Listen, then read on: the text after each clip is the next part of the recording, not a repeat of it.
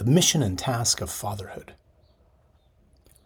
St. John Paul II once wrote that the mission and task of fatherhood is to, quote, reveal and relive on earth the very fatherhood of God, unquote.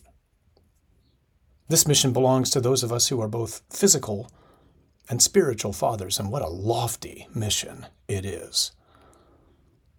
I've been praying and thinking often about fatherhood these past few months.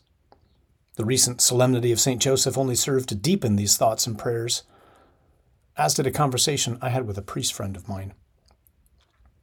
He reached out to me because he was, quite simply, hurting deeply. He had expressed this hurt to his superiors some years ago, asking them at the time not only to pray for him, but to please reach out and look in on him. They never did.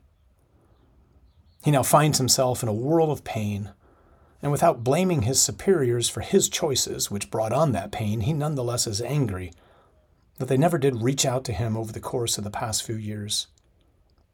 If they had, might have warded off at least some, if not all, of his poor decisions. As we talked, I shared with him that we often feel as though one of the church's greatest needs right now is to learn once again how to be human. We are in the church all too often so transactional and functional in our relationships, and so often seemingly driven more by attorneys and human resource personnel than by the heart and mind of Jesus. No offense intended to the tremendous men and women who serve in these necessary roles. Which brings me back to fatherhood. My siblings and I were immensely blessed by God to have had a father who truly revealed and relived the very fatherhood of God. He wasn't perfect, no man is, but he was the greatest man I ever knew the hero of my life, and the one whom I look to as the model when I think of fatherhood.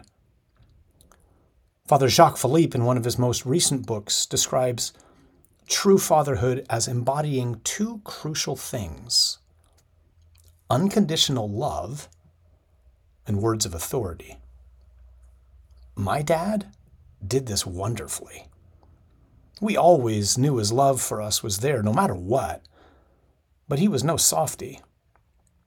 He never backed down from lovingly challenging us, calling us on, reminding us that God had made us for greatness and not to settle for mediocrity. He had that rare ability to be brutally honest without being brutal to us. In thinking about fatherhood, my priest friend, and my dad, what strikes me most, though, is this simple truth my dad hurt for us, his children. His care and concern weren't superficial, but instead were deep in his bones. It's often said about parents that they're only as happy as their least happy child. I've always admired this about the moms and dads I know. There's no time off or away from their children, no matter how old they are. Indeed, their hearts ache for their children. I don't know if I can say the same for myself or for most priests and bishops I know. It's so easy for us to be more removed, more detached, more functional in our relationships with those around us. We have so much to learn from our brothers and our sisters, to be sure, who have physical children. St. Paul, whose model of priesthood we in Acts 29 find so crucial for these days we're living in, certainly embodied a spiritual fatherhood that reads in his letters more like the ache and hurt I see in my friends who are dads. Paul's heart wasn't superficially concerned with the well being of the people he generated through the gospel, he was passionate about it. Here was a spiritual father who revealed and relived on earth the fatherhood of God.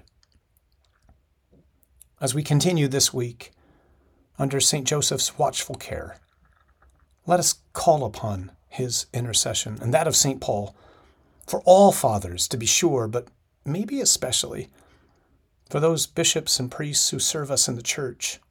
And for me, please. Let us pray that God will help us to know His fatherly love ever more profoundly and to reveal and relive it in our own lives.